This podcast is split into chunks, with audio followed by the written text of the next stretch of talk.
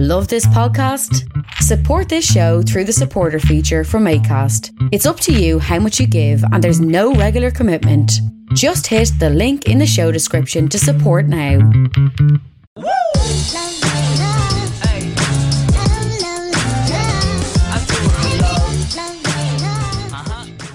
You're very welcome to another episode of the Scaling Your Business podcast. For this episode, delighted to be joined by Bob Harper, the co-founder at Moore. Bob, you're welcome to the show. Yeah, thanks. No worries, mate. Um, I'd like to spend the first couple of minutes so the audience get to know who Bob is, and then we'll move on. So your LinkedIn tells me that you went to secondary school in Reading. I'm going to make the assumption that you grew up there. What was life like growing up in Reading? Any favourite stand-up memories? Oh, wow. What was life growing up in Reading? Yeah, life was good growing up in Reading. I... um.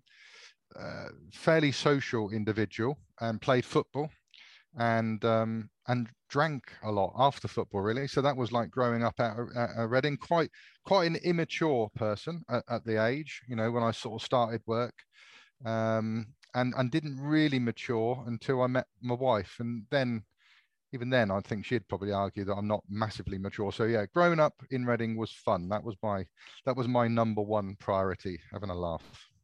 Football and drink. Sounds like you grew up in Ireland at the same time. I, I I play football with a lot of Irish fellas, so nice. I adopt I adopted a lot of their traditions. Slick. Um, impact and influence is a question I like to ask. People can usually point to a small handful of people that had a positive impact on them in their early years that helped shape the person they become today. Teachers, close friends, relatives, parents. Does anyone spring to mind for you? Yeah, exactly right. When you say that, so yeah, a couple of teachers, one um, one in my primary school, actually, the last one, who um, really got me to switch on a little bit, which, you know, I couldn't, just a little bit of a tearaway. Um, and then in my secondary, in my secondary school, I, my economics teacher, really, I really, really, that was the first.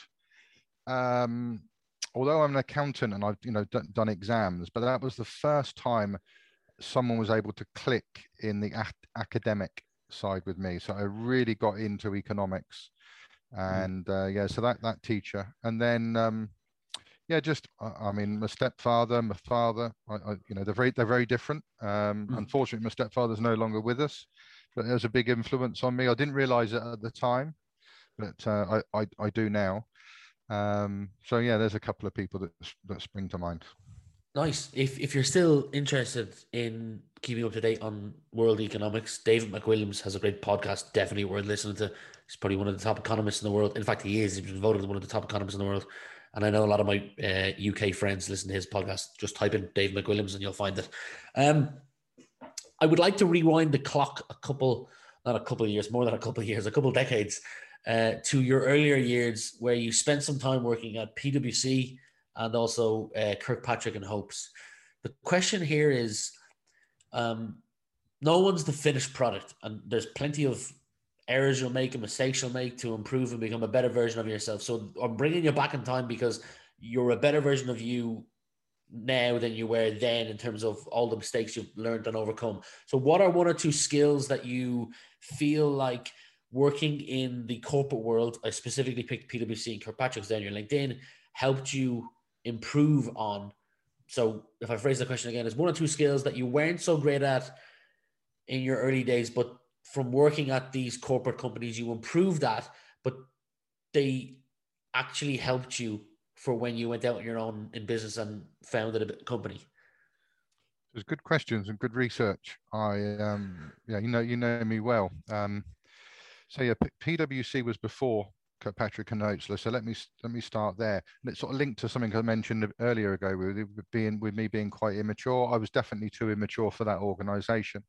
Having said that, I got on really well with all of the admin and support team, and I got on really well with the partners.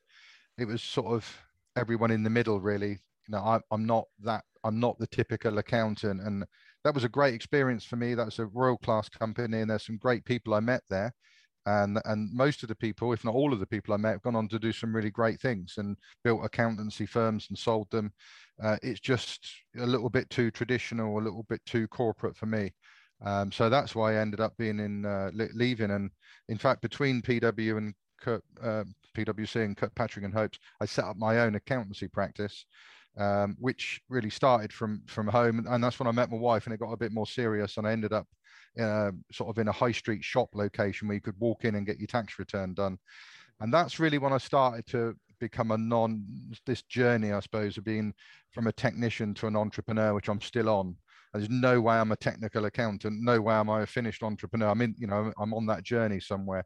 So I, I rolled my, um, my my accountancy practice that I built up to about three hundred clients. I rolled it into Kirkpatrick and Hopes. I became their part-time marketing director. And the reason it was part-time is I wanted to build some software with a business partner. So that was the on that was the first real entrepreneurial thing that I did. Um, and in terms of um, skills, I, you know, I, I certainly didn't have when I was at PwC uh, any sort of sales, marketing, strategy. I was real, you know, I was doing expatriate taxation at P PwC, a real, real technical sort of role. Um, and then, you know, I started to learn a lot at, at Kirkpatrick and Hopes. Uh, I joined, or Kirkpatrick and Hopes joined an organization called A V N. And I should have mentioned, actually, one of the key influences on me was Steve Pipe um, and Mark Wickersham that set up A V N. And A V N stands for the Added Value Network. So there, that's why I started to add value to my knowledge with knowledge outside of accountancy in strategy, sales, marketing, pricing, all those sort of things.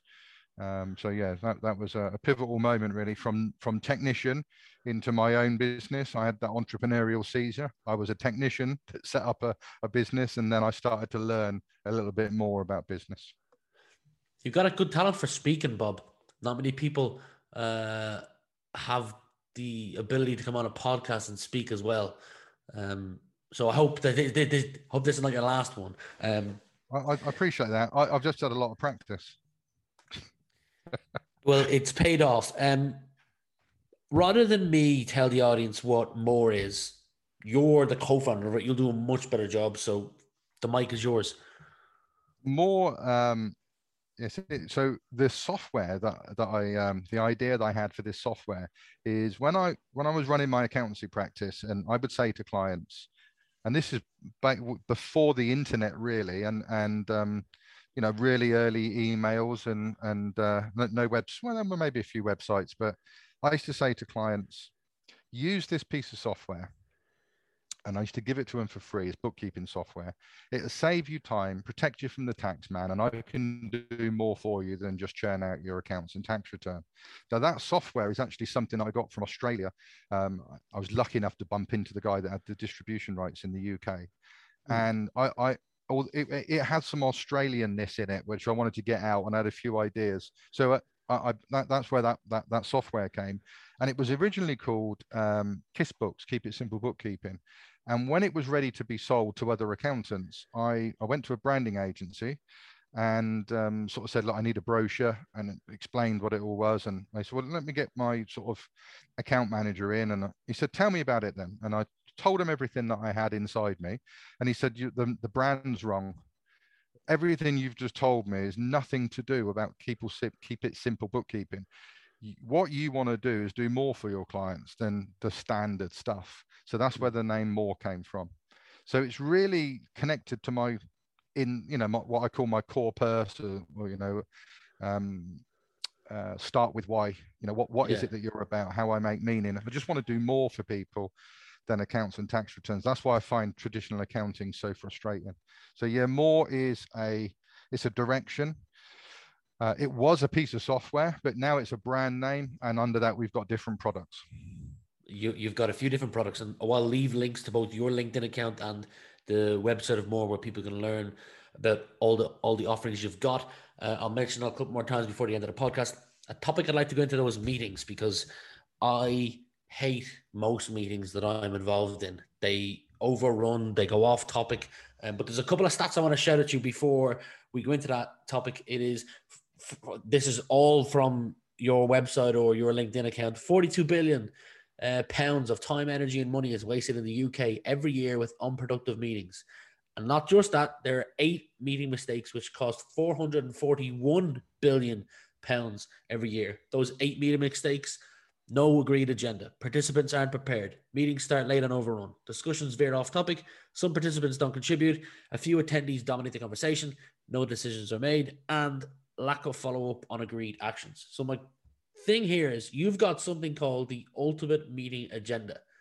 I will let you decide how much or what you want to talk about, but please tell us what that is.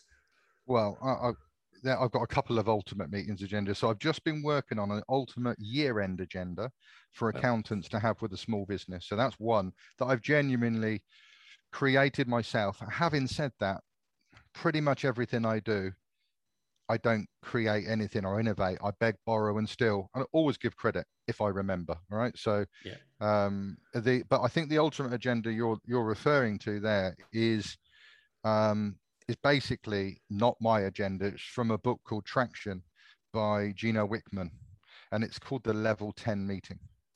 I think that's the one. If it's because I've I've written an article on LinkedIn about it, so I think that's the one that you're you're referring to. So it would be agenda, helping. It would be helping a Cornwall business was the article I'm referring to. Yeah, that's the one. Yeah, yeah. yeah basically, a, a restaurateur um, was referred to me, and uh, he's got a couple of restaurants and had a couple of drivers behind that that ref- wanted to make more profit, not just for profit's sake, but he wanted a business that could work without him. He wanted a self self managing business.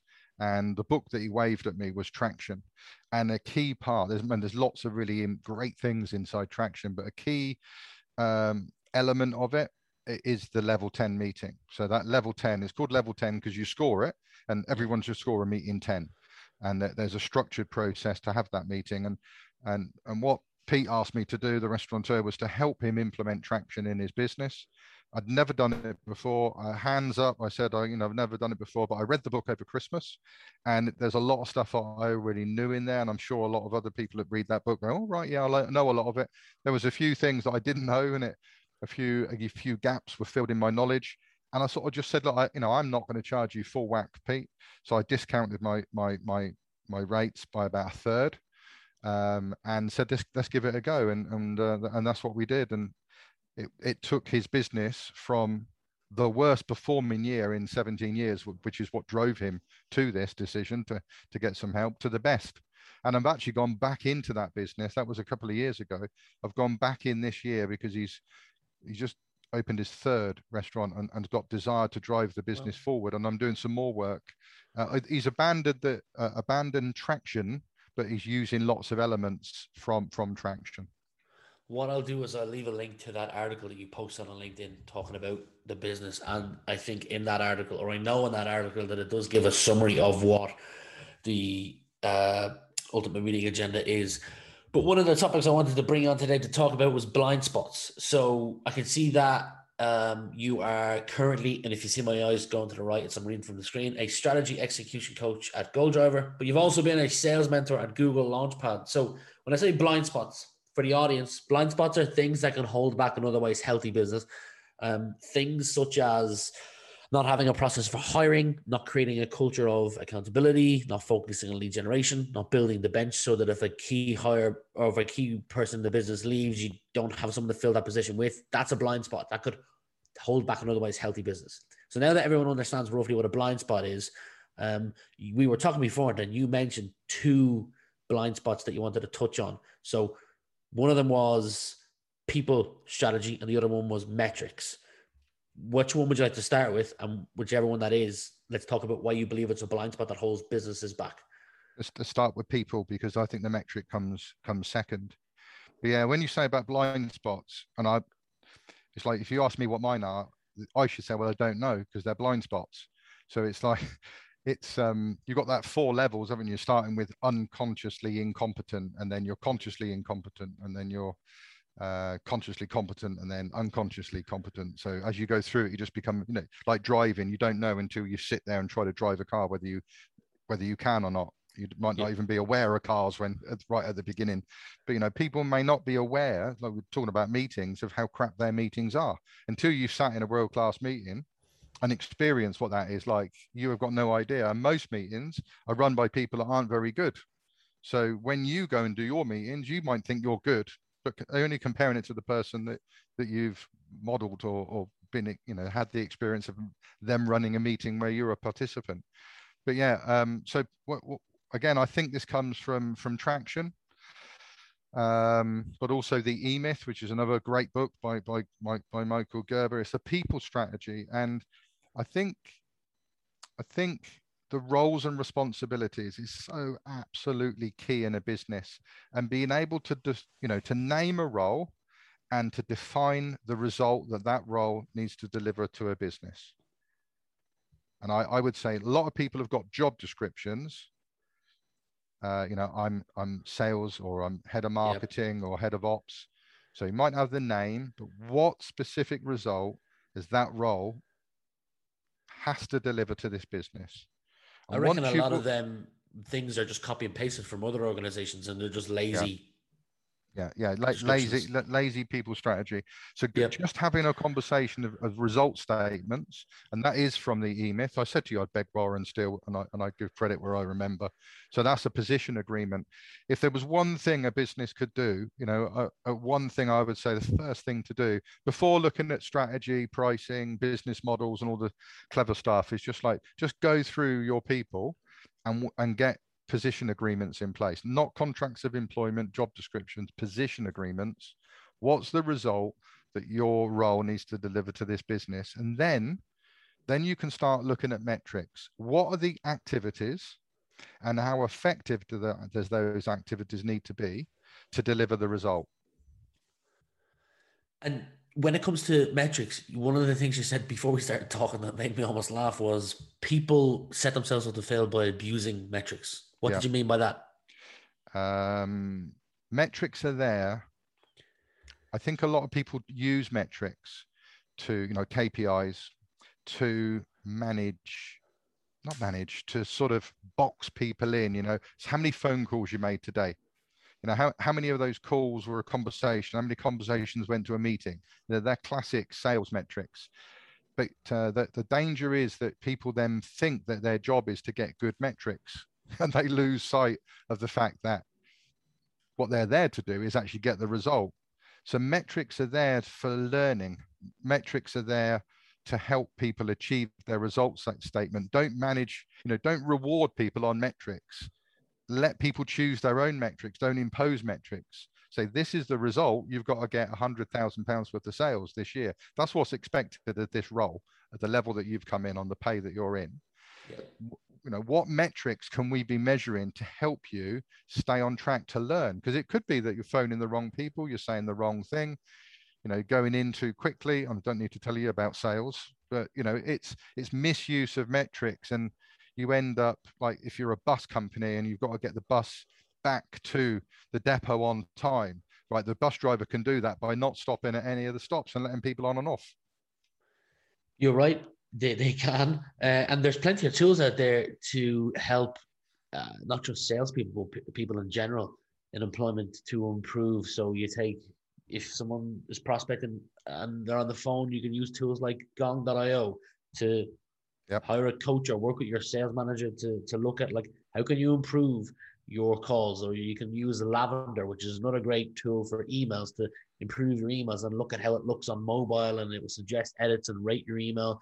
And you improve over time naturally as you do these things. But also metrics in terms of the job description. Like my friend was going for a job a couple of months ago, and he put it in front of me and he said, uh, this is my uh, quarterly target I have to hit. What do you think of this? And I said, did you ask them, has anyone ever hit it before? And has everyone ever hit it not just in a one, like a one magic large deal? Like, is it is it attainable? And he went back in and like one person had hit it once in a massive large deal, but no one else had hit it. And I was like, yeah. Well, how are you expected to ever hit that if that's not attainable? So yeah, you're, you're, you're bang on. So that's not, not just metrics. That's then the targets for metrics or the targets for results. It's making sure that people win. Um, you know, there's, there's nothing that's been studied more than goal psychology. And we, we know the neuroscience, how it works. And um, the danger with goals, um, and one of the sort of goals concepts is stretch goals. And that can work with certain people, but with most people, it won't. It'll backfire. People like to win. So set the, be, be very careful what metrics you choose, um, and, and choose the metrics with the person, not for them. And then be very careful on what targets you set, because if they come in on Monday and they lose, the, you know, they're going to be demotivated, and they're, they're, they're, gra they're, they're, they're grafting rather than being inspired and coming in, coming in and, and giving their best in a, in a positive state. Yeah. And you, you mentioned goals there, and I can probably predict that as soon as Halloween is over, so the end of this week, the topic of goal setting will appear a lot more online as we go into the new year. And one of the places I feel that people fall down on goal setting is they they they pick a goal, but they don't pick pick a plan of like exactly how they're actually going to achieve that goal. Yeah, yeah, yeah. You need to de- de- deconstruct the goal, in, you know, into activity and effectiveness. Um, you know, how how much do I need to do, and how well do I need to do it, and what resources do I need? You know, time, energy, money.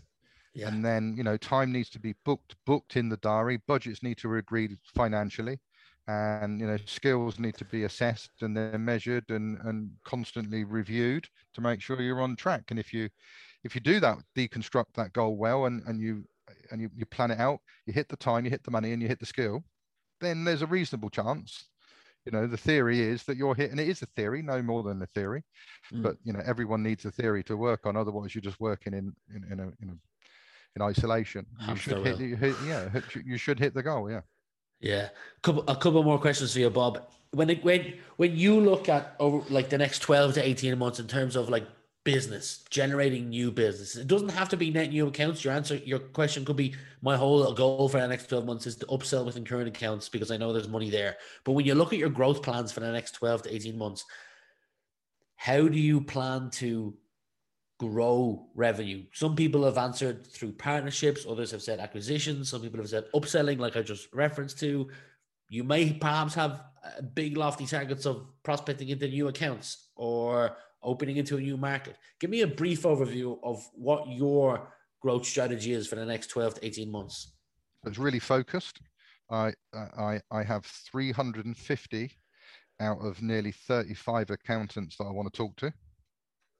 And, and I've got to those three hundred fifty by by doing research as to the type of behaviors that firms are displaying, whether that be social media, networks they're a member of, other software that they're using, like Xero, how yeah. well, you know, how how much they, they're using it, the size of the practice. So I've got three hundred very, very, very focused on who I want to engage. And that th- th- those I believe are the, you know, the early adopters. Um, subject to getting engagement, um, then it's case studies and success stories uh, that that will then be circulated. And there's various networks in the in the um, in the accounting world and key influencers. So my my strategy is to uh, step one, get a few of the firms that you know are fairly well known and and indicate uh, to the rest of the market this is the right thing to do. Get my brand aligned with them. And then get those success stories, and then take those success stories to the network partners and key influencers. I like it. Two more questions for you, Bob. Have you got a personal definition of what success means to you? Healthy, physically, healthy, yep. mentally, and healthy financially. Nice answer. Final question for you. If you were to add a secondary school, if you add a subject to the second mandatory subject to the secondary school curriculum, what would it be and why? And before you answer that, I've asked over one hundred fifty guests just this year alone, what would they put on the curriculum? And I put up a poll on LinkedIn five hours ago. five hundred five people have completed it so far. And you can see on your screen there that the most common three answers, that's not focusing for you, the most common three answers are coding, managing finances, and setting up a business. So I don't know if your answer fits into any of those three, but what would you add if you could add a mandatory subject to the secondary school curriculum? Yeah, how to think. Okay. So I, one what, of the things, one of the things, like? yeah, one, yeah, one of the things I uh, when I, when I was learning, I learned a, a number of things from a number of different people, but when I was started to learn sales, I was asking the sales guy that was doing the training so many questions, right? He said, Bob, I've had enough. Just go and study, go and look up N L P, Richard Bandler, go, go and check it out. Some of your answers have been there. And so I, my motivation was to, was to really to learn how to persuade and influence people. And so I, I went along and, and, and picked up what I could from there. But what I learned about N L P was it's a toolkit really for thinking. And I think a lot of kids get influenced by their teachers, sometimes in a really positive way, as I alluded to right at the beginning, but a lot of teachers do a lot of damage and they do it unknowingly. You know, you're never going to, you know, Ryan, you're never going to amount to anything. Bob, you're a blood of, you're a nightmare, you're a tearaway. You're never going to, you'll never do this. And that, that, that can stick and cause problems for many, many, many years. So if you look, if you know how to think, you can take control of your own brain, your own uh, software, and, and you can sort of program yourself. So I think, I think that would be a great, a great thing for kids to know, how their brain works. Bob, we'll leave links to everything we mentioned today on the podcast, but for the last thirty minutes, great pleasure getting to know you, and I wish you continued success. Thanks for being my guest today. Thank you. If young Metro don't trust you, I'm gonna shoot. Beautiful morning, you're the sun of my morning, babe. Nothing